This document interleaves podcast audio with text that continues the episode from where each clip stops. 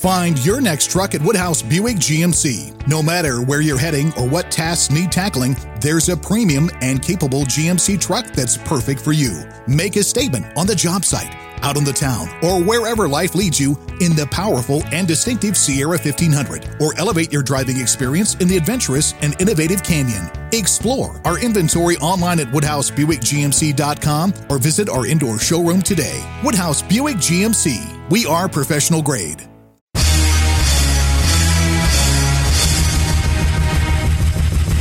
This is America with Rich Valdez, powered by Politi Week dot com. And Rich Valdez is with us, former Christie administration official. You work for Chris Christie, you've been in politics, done a lot of public service stuff. Rich Valdez, columnist now with the Washington Times. This is America. Richie V, you're on the air with the nation. The nation. This is America with your host, Rich Valdez. What's up, America? I am Rich Valdez, Valdez with an S, your liberty-loving Latino amigo, and we are right here seventeen blocks away from Madison Square Garden in New York City, and El Trompito is back on the road with four new rallies scheduled, and we'll get to that in the second segment. But first, I want to talk about how I got in my car on Thursday. And uh, this is the weekend edition, by the way. Welcome to the weekend edition of This is America. And I got in the car and I turned on the radio and I was listening to Hot ninety-seven in the morning. I wanted to hear a couple of hip hop tracks. And, uh, you know, I bounce around the radio. I like listening to morning talk. I love my guys, Bernie and Sid. And during the commercial breaks, I like to hear what's going on with the hip hop station because hip hop is my favorite genre. Now, interestingly, I turn it on and there's no music playing. There's political talk going on, which is exactly the reason I don't listen to that anymore. And I think a lot of people don't listen to it as much because it gets overtly political on Hot ninety-seven. But Ebro, who's the uh, the P D there, and he's the uh, one of the hosts, he's talking about Eric Adams. And Eric Adams is a former cop in New York who's currently the Brooklyn Borough president, and he's running for mayor in New York City. They're saying that he sh- that they were shocked. I want you to listen to this. Also learned yesterday from an article that said Eric Adams used to be a Republican. No, you were today years really? old. You were yesterday years old. Mm. Yeah. In the nineties, I guess he was a registered Republican. But in the article, and this is something we got to have Adams on the show about, in the article it said he never actually voted for a Republican, but he was registered as a Republican. What? Hmm. Uh. Okay. And now people are on the attack on Eric Adams because he's leading in some of the newer polls. So Maya Wiley's team and Yang's team and everyone are basically saying Eric Adams is a flip-flopper. You would question. You would be like, I'm not voting for that. Look, I Which still got. I, I talked to Eric Adams about it. I still got a problem that he put up them billboards in Brooklyn telling young black men to put they pull their pants up. I was like, that's not how you do that. I know you've been bringing that up for a minute. I mean, you know, because I'll never forget that because I feel like as as you aiming as, at kids. Yeah, like why are us. you outing kids? Why are you outing young black men on a public platform like that? I feel like that's one of the as an elder, you're not supposed to. You're not supposed to do that. Nah, I don't like your support of stop and frisk. Yeah, he was on that too, right? Yeah, look, the man got flaws. the man got flaws. But like I said, I, I don't, you know, I don't get heavy into politics. But it was the incredulity in their voices when they were saying things like, can you believe that Eric Adams was a Republican? And in my head, I'm thinking, it's it's not unbelievable for a person of color or what they call now a B I P O C, not to be confused with Tupac, but B I P O C, Black Indigenous Person of Color, the things they come up with, that a B I P O C or a black person or a brown person, whatever you want to call us nowadays, that uh, someone of this persuasion can be a Republican. Moreover, it was even more shocking to me that they were not only this heightened sense of incredulity, but it was also like, how dare you? How could a black person, how could he have ever been a Republican? Now, of course, he didn't own it and embrace it, which I think in politics, most people don't realize that's really what you ought to do. If they catch you with your hand in a cookie jar, you should be like, mm-hmm, I like cookies, right? That's what El Trompito has shown us. And, and I think many have shown us for, uh, prior to that. But part of the big issue is that Trump, yeah, grab him by the, yep, sorry, locker room talk. Next, And and that's how you do it. You keep it moving. But Eric Adams started to dance around it and backtrack and say, well, you know, I was registered as a Republican, but I never voted for a Republican. And tried to, you know, it's kind of like Bill Clinton. Listen, I smoked pot, but I did not inhale. These things are ridiculous. But anyway, this is what uh, I thought was really interesting, was that they were so shocked. And I'm thinking, how is it that even if this is a small segment of the population, or maybe a big segment of the population here in New York, New Jersey, uh, this area, this is where I think we get really, really um, into the weeds, where you have a large swath of the population that says, you know, Republicans are bad. It's wrong to be a Republican. I mean, it's almost to the point where it's, it's wrong to be a cop. We talked about that a couple episodes ago, right? Where they, they said, look, you can be a cop, but if you're gay and a cop, you can't, you can't be gay anymore. You're not allowed to march in the gay parade. You're out. So now Eric Adams, by all accounts, a black man, by all accounts, a black man who's a Democrat and uh, has some progressive views and some moderate views, is now being beat up by the folks on Hot ninety-seven because how dare he ever have been a Republican? Now, one of the uh, other uh, contributors on the show was saying, well, you know, this is what's keeping him off of my top five. And he's and when they talk about the top five, they're talking about what New York now has is uh, rank choice voting. So you could say, well, you know what? I'm going to go with Mister Jizzle. He's my top choice for mayor. Uh, but then I'm going to go with, you know, if I, if he's not that great, I'm going to go with James. And if James doesn't work out, well, I'm going to go with Molly. And, you know, up until your fifth choice, I mean, like, you know what? Um, I'm going to go with that guy. The guy just left the studio. Old guy. That guy, he is going to be uh, my fifth choice for uh, New York City mayor. Now, listen, th- that I, I don't even like this idea of ranked choice voting. And maybe I'll call up my buddy Frank Morano to see if he could uh, pop in on the show. Because Frank is, uh, I'm going to call him an expert on this ranked choice voting stuff because it's a little bit convoluted, but it's a pretty simple idea. I just think it's a stupid one. People vote for people. And if you don't get enough votes, you have a runoff. And this is like to, to prevent runoffs, which I think is stupid. That's like the democratic process. We vote, and if it doesn't work, we vote again. That's what we do. We vote. But anyway, this is, to me, the, the big issue. We've beaten people up for the views that they take. It's not just disagreement. We're into the weeds now, way into the weeds. So they called him a man about town. They were saying, well, Eric Adams is a man about town. You know, he, you see him in the community. You see him here. And I'm thinking, how is it that they can do twenty minutes or a fifteen-minute segment talking about what's going on, running for mayor of New York, and not once do they mention my buddy Curtis Sliwa? Not a single time do they bring him up. A guy who's been in the streets, on the subways, got shot five times here in New York City for fighting crime, for going against people. Not a single mention about Curtis Sliwa running for mayor, who, in my opinion, is probably the most solid candidate.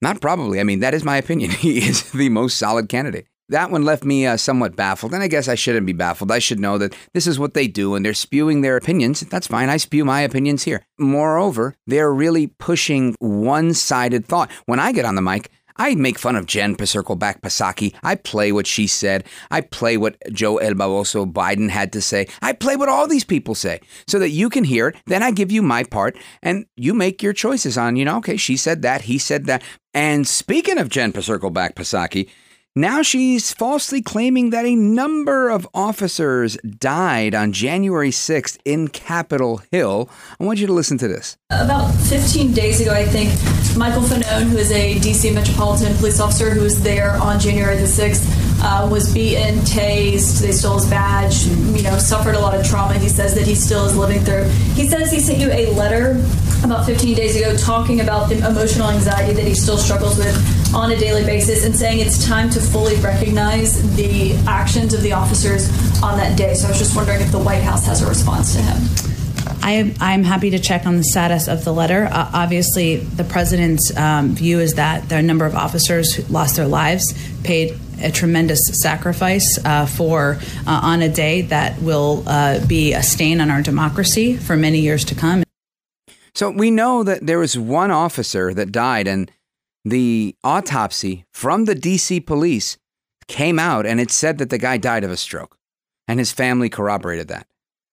We know that to be a fact, but they lie because this is what they do, just like Ebro wants to lie. I shouldn't say lie, right? Ebro has his opinion, and that's fine. I'm not attacking Ebro. But I, but I, I just think that the way these people, the leftists, present these facts as if it's just somehow always whatever they make it to be, and that's it. And it's funny how on our side, that's not the case. I mean, we have options. I will play any audio that I can to make the case that we're not one-sided. I have, I'm one-sided in my view, but I always give you the other side. And that's the point that I'm trying to make.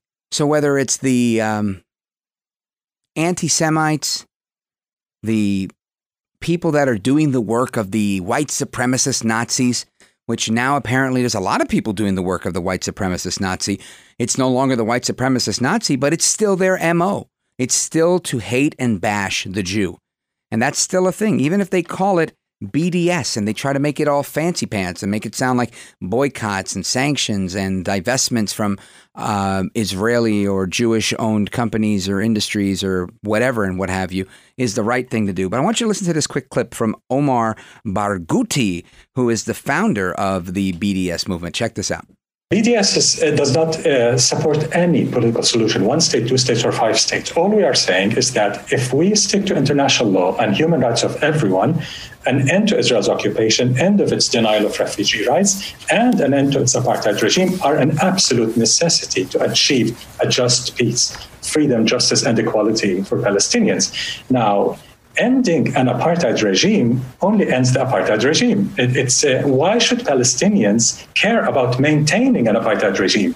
Did apartheid, when it, when apartheid ended in South Africa, did that end the existence of South Africans? No, it just ended an unjust, oppressive system. When Jim Crow ended in, in the United States South, did that end the existence of Alabama? No, it ended a very racist, institutionalized racist system.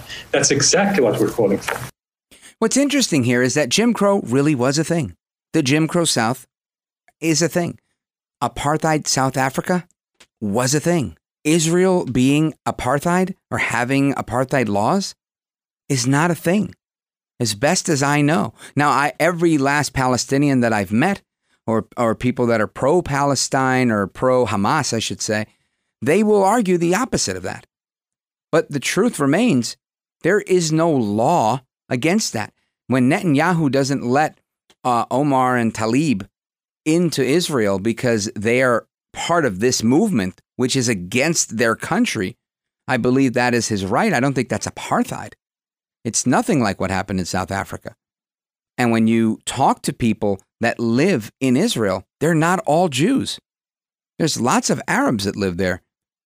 And they'll, they'll be the first ones to tell you. I've met some Iranians that are from Israel, and they'll tell you, look, even the Palestinians like the Jews. It's just Hamas. It's just uh, the Palestinian Authority, which was originally the P L O.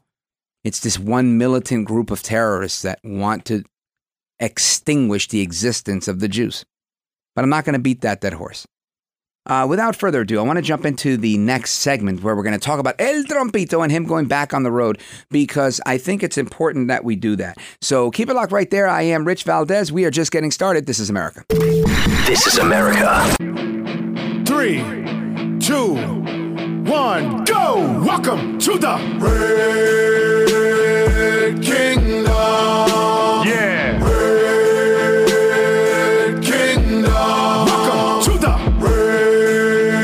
Each American generation passes the torch of truth, liberty, and justice in an unbroken chain all the way down to the present.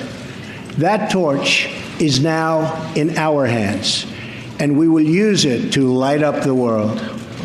I am here tonight to deliver a message of unity and strength, and it is a message deeply delivered from my heart. A new chapter of American greatness is now beginning. A new national pride is sweeping across our nation, and a new surge of optimism is placing impossible dreams firmly within our grasp. What we are witnessing today is the renewal of the American spirit. The renewal of the American spirit is El Trumpito coming back on the road.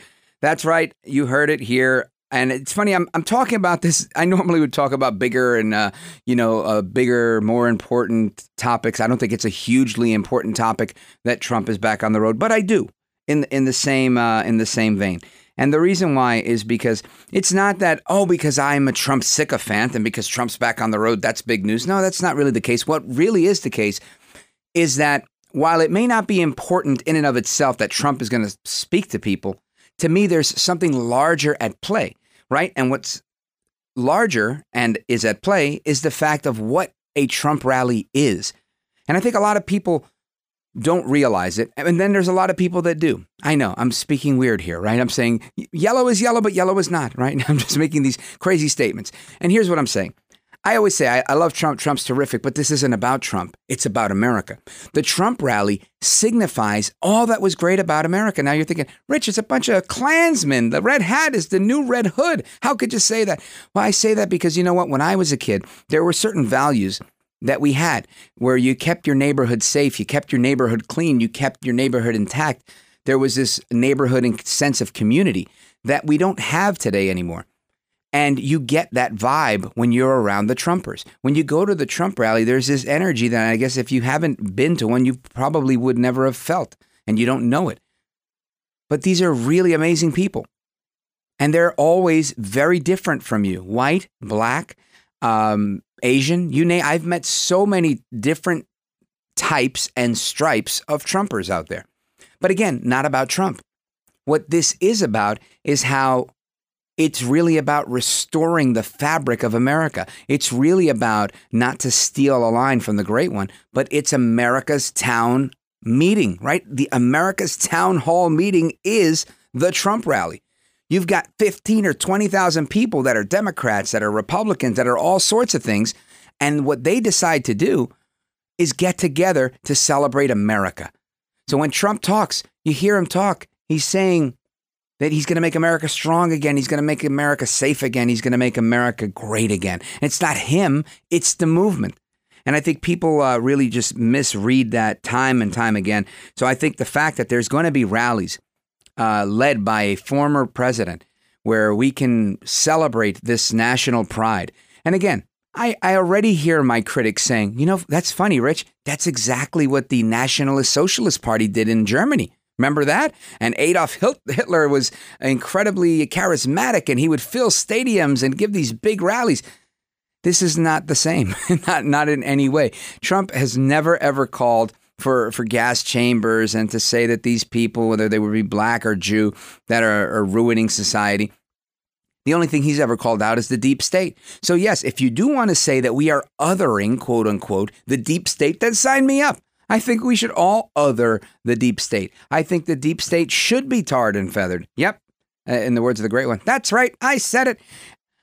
I really do believe that should happen, but I'm not calling for violence. And I don't want anybody to play this tape back and say, Rich, what's wrong with you? Why are you telling people to tar and feather their elected officials that they don't like? I'm not really saying that. I mean, I think there's a way to tar and feather somebody today. You can go out there with uh, with a sign with, you know, with, with, that has tar and feathers on it and, and make the case. We don't have to be barbarians. I believe in civility. But my point is, yeah, we should call out what is wrong. And I'm happy that Trump's back on the road. And I just want to read you a, like a paragraph from this article in the New York Post, because this was announced earlier this week. And I just felt like it really went uh, by the wayside very quickly. It was like, yeah, Trump's back on the road. All right, thanks. Because the media doesn't want you to know that he's back out there. But the headline here, Trump to hold rallies in Florida, Georgia, Ohio, and North Carolina. Former President Donald Trump revealed on Thursday that he will hold campaign-style rallies in four battleground states in the coming weeks as speculation swirls that he'll mount another bid for the White House in twenty twenty-four. Relatively soon, we'll be doing one in Florida. We'll be doing one in Ohio. We're going to do one in Georgia. We're going to do one in North Carolina, Trump said to One America News. We'll be announcing them very soon over the next week or two, and I think we'll probably start in Florida and Ohio. We'll be announcing the rallies very shortly. So uh, amen to that. I'm glad that El Trumpito is back on the road, because this is, I think, what America needs. When you talk about Biden, that we need unity, we need healing, and all he does is divide, divide, and divide.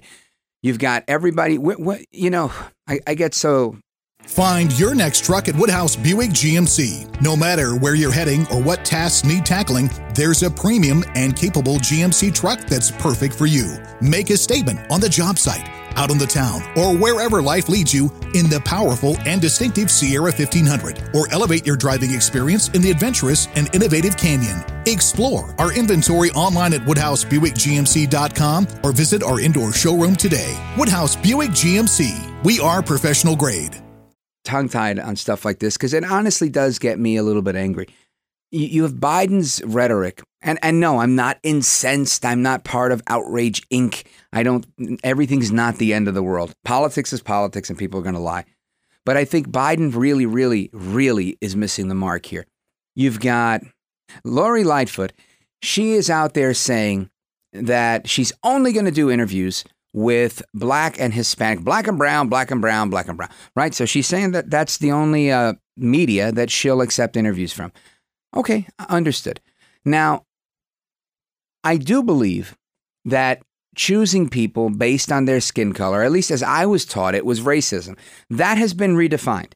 You can now pick people based on their race without it being racism, because racism is something that only white people can be. This is what I've heard from a friend of mine who's a leftist and an attorney, and explained to me that you must have power over the other person. It's kind of like sexual harassment, right? So you can ask somebody out for a date if they're your colleague, but if you're the boss and that's your employee, you can no longer do that, because then it's like, oh my gosh, this is sexual harassment. You could deny them a promotion, and you can do this and you can do that. So now we have a problem. So this is the same thing Uh, that they now have added to racism. So it's no longer like, look, I am um, going to say that you can't do this because you're a certain color. That all of a sudden is no longer considered racism. And I think to myself, you know, why?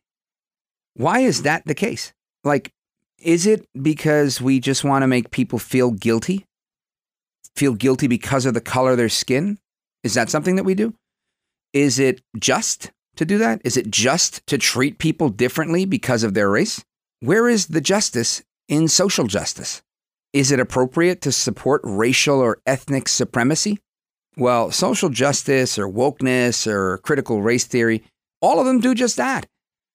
They're, they're signaling that they don't like this race because of whatever reason. So I don't like white people because one hundred fifty years ago they were slave owners, or they participated in, in and again, massively um, creating a monolith here, right? Because there's a lot of white people fr- from the founding of our country that were abolitionists. But this is getting lost in the conversation, and, and that's where we are. So I think, you know, this is a, a serious problem, and it really doesn't withstand the the scrutiny that you would put to something like this. For example, they say that, uh, you know, we, we don't have enough people uh, on our board. Every, every day on the news, every single day, there's a different story about, oh, today, this board doesn't have this enough people of, of color. It doesn't have enough people of color in their executive uh, uh, ranks. It doesn't have enough people of color uh, in their immediate workforce, whatever the case may be. So I was scrolling through Instagram, and I saw the Hollywood conservative Amanda Head, who's uh, really cool, has a great program on Real America Voice Television Network, and she has this uh, this funny meme, or maybe it's just an actual like real thing, but it says, "Resign for diversity. White people who believe in their profession, who believe that their profession needs more quote unquote diversity, should resign and give up their positions to members of underrepresented groups. Be the quit in equity." I thought this was genius, and it has quit in red letters and the quit in equity also in red letters. And it's it's in your face, satirical common sense that just, to me, makes an excellent case for exactly what we're doing and exactly why we need to do it. Because if you're going to complain about this problem, then fix the problem, if it's in fact a problem. And and this is, I think, I wish I had the words sometimes. I really, I'm at a loss for words, because I just think how ridiculous these things are. And you have to put them in ridiculous terms. If I went to the butcher, right? I've told you before, I grew up in Brooklyn. It was a very mixed neighborhood, very mixed. But moved to Jersey, not very mixed at all. I mean, mixed in terms of Dominicans, Cubans, um, Hondurans, all sorts of different Hispanics. Yes. But were there others other than Hispanic? Not really. I mean, you got thirty-seventh Street, thirty-eighth Street, Union City. That's a Jewish section. Uh, that's it. There's a there's a Hasidic uh, school there. And there's a few blocks that are totally owned by Hasidic Jews. But you're talking two blocks out of everything else. There is no black neighborhood in in the majority of the towns in, you know, West New York, Guttenberg, North Bergen. It, it's just not. Uh, the black neighborhoods are more in Jersey City and Newark. There's quite an amount, I'm going to say, of self-segregation, just neighborhoods that happen to be. It's kind of like saying, are there a lot of black people in Chinatown? No, there's a lot of Chinese people in Chinatown, right? Is there a lot of Chinese people in Little Italy, even though they're right next to each other? No, most of the restaurants in Little Italy are not Chinese restaurants. They're Italian restaurants. That's the point I'm making. People kind of create community. They create neighborhoods. Like, you know, that's just how it is. Anyway, I bring that up because when you would go to the butcher, when I lived in West New York, New Jersey, to the supermarket, everybody spoke Spanish. And if I were to walk in there and go, you know, I find it odd here that you guys don't have any Asian American or African American butchers. Why aren't there any Asian American or African American butchers? And I feel like if I were to stand somewhere where I could actually find Asians or African Americans and ask them, why aren't you a butcher at my bodega? I think they would tell me, because I don't want to be a butcher in your bodega. I don't speak Spanish. It's a very Hispanic area. Okay, is that enough? I think that is the main reason why people say, oh, these are this is an underrepresented population. It's underrepresented because perhaps those people don't want to represent there. Jeez. Anyway, I want to get into a few other things, so keep it locked right there. I am Rich Valdez. You're listening to This Is America. This is America. He's making podcasting great again. This is America with Rich Valdez. All right, America, welcome back. What's up? I am Rich Valdez, Valdez with an S. And is there such a thing as an independent investigation? Well, I bring that up because I've been torturing myself lately by watching C N N for an hour or two a day just to see what's going on. And I figure, you know what? That's the best way to tackle the, the crap that they spew, is to just hear what they, ha- what they have to say and then, you know, do it. I used to just monitor it. You know, we have a few T Vs up in the studio, so I would just, you know, monitor that and a few other channels. But C N N is really off the rails. M S N B C is also off the rails. Maybe I'll watch them a little bit more next week. But I turned on C N N, and their Sunday shows are on, and you had State of the Union, and I believe it was Dana Bash. And if it's not, then forgive me. But I thought to myself, is there such a thing as an independent investigation? Now, on the show, she's got Representative Peter Meijer, and it's spelled Meijer. It's like the European Y sound, M E I J E R.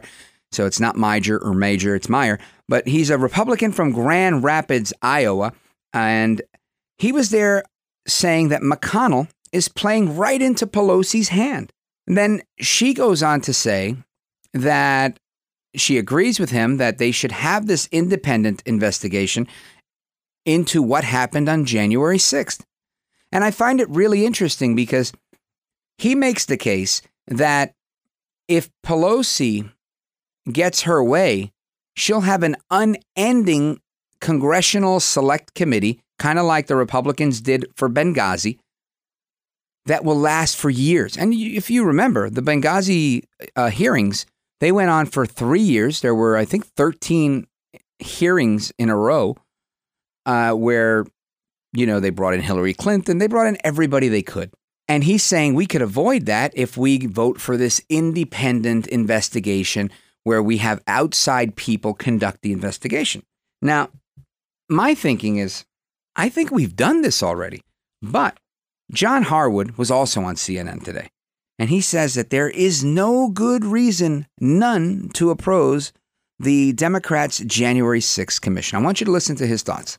Uh, look, remember how Mitch McConnell said there's no doubt, none, that President Trump uh, inspired uh, and encouraged this insurrection? There is no good reason, none, for a member of Congress to oppose a bipartisan commission to investigate an attack on the Congress, attack on American democracy. Uh, if it makes your party look bad because your party's implicated in what happened, that's too bad. And if you can't put country over party, as John McCain liked to, to say, uh, in a situation like this, uh, what that means is there are a lot of people walking around the Congress who like to pro- project the image of patriotic Boy Scouts who are defining themselves as anti-American by opposing this inquiry.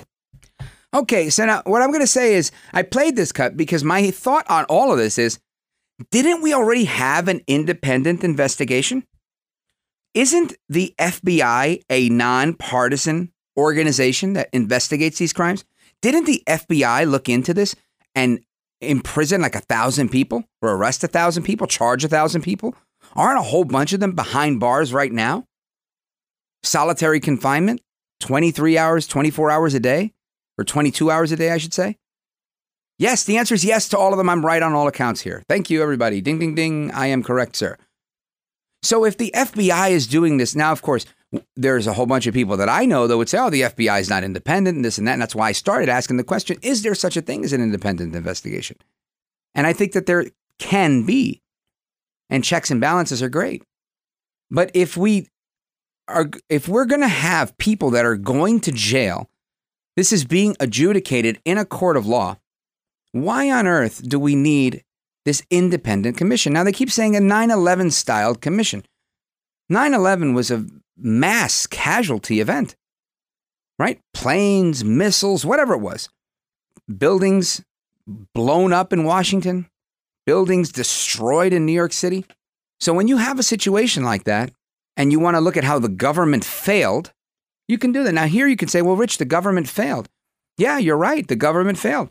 And if we want to get to the bottom of Pelosi's failures as Speaker of the House, then we may want to look into it. At least that's what this guy Meijer was saying. And again, he's a rhino and he's on C N N. He wasn't there saying anything good. I mean, the guy looked like he was seriously, seriously suffering from low testosterone. Even though he had a beard on his face, he, he just, he was all sorts of uh, pussification, if you will.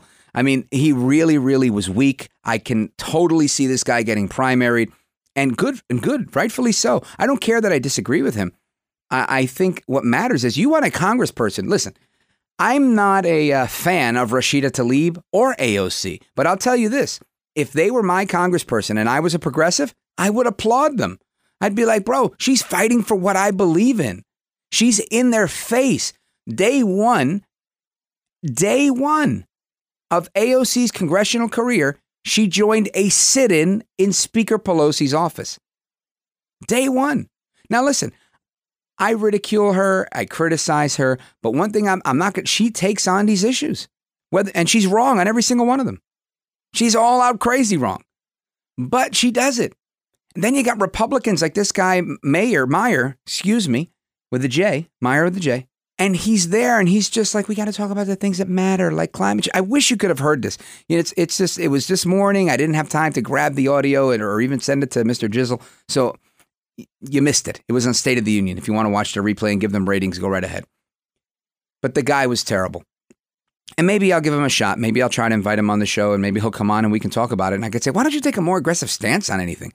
Why don't you, uh, you know, put your big boy pants on and instead of going on C N N uh, and, and, playing to their narrative, push back a little bit, even if you want to disagree. But in effect, he was on there saying McConnell's bad, McConnell's bad, which is usually what I'm saying, right? But when McConnell says he's pretty much going to kill this thing in the Senate, that they're not going to have this independent commission, that it's not necessary. And I'm not, I'm not, I'm not one hundred percent sold on any of it. I don't know if it's necessary or not.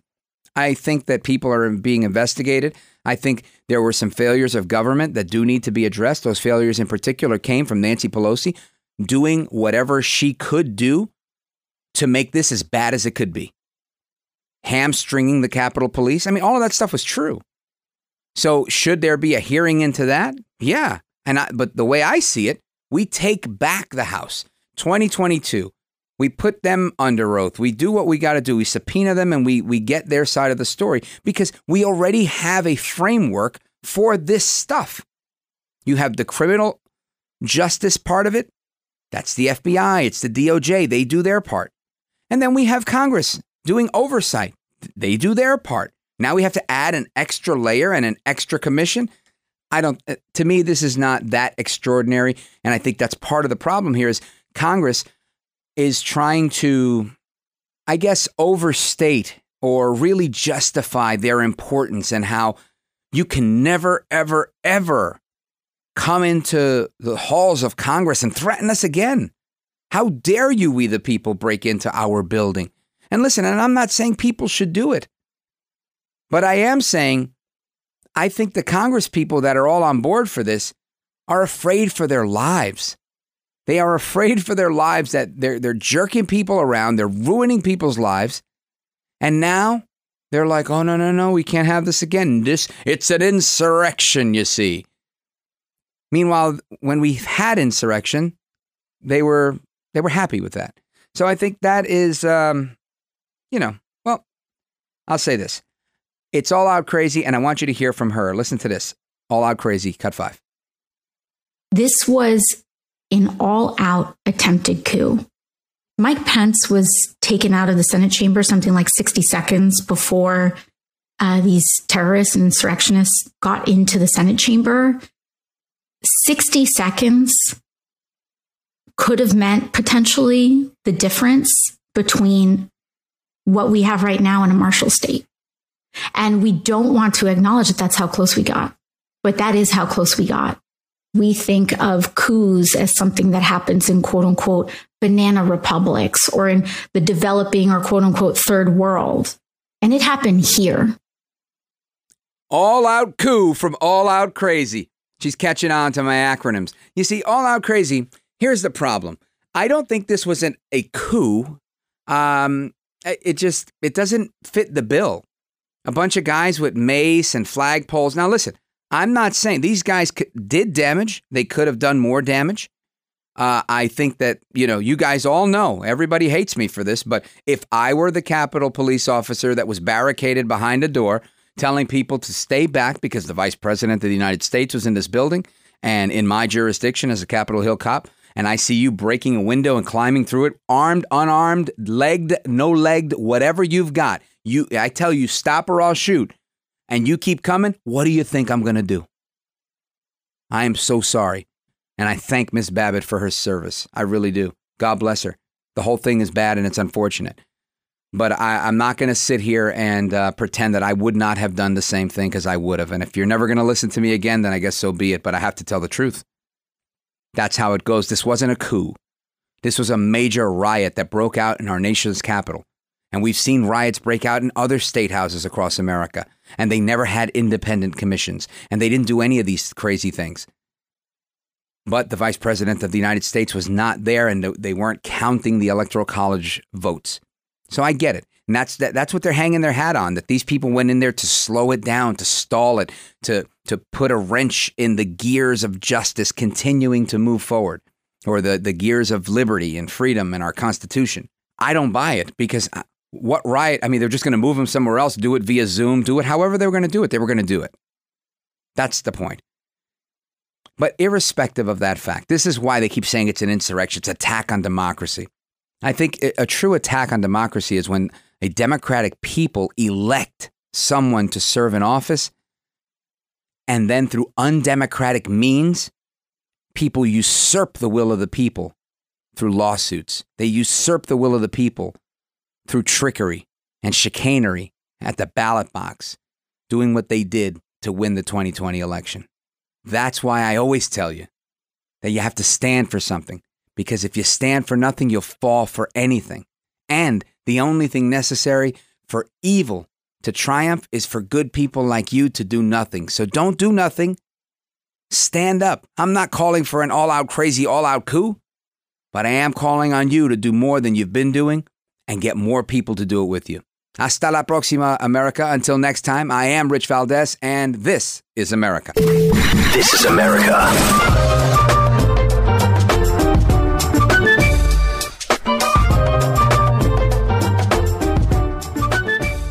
Find your next truck at Woodhouse Buick G M C. No matter where you're heading or what tasks need tackling, there's a premium and capable G M C truck that's perfect for you. Make a statement on the job site. out on the town, or wherever life leads you in the powerful and distinctive Sierra fifteen hundred, or elevate your driving experience in the adventurous and innovative Canyon. Explore our inventory online at Woodhouse Buick G M C dot com or visit our indoor showroom today. Woodhouse Buick G M C.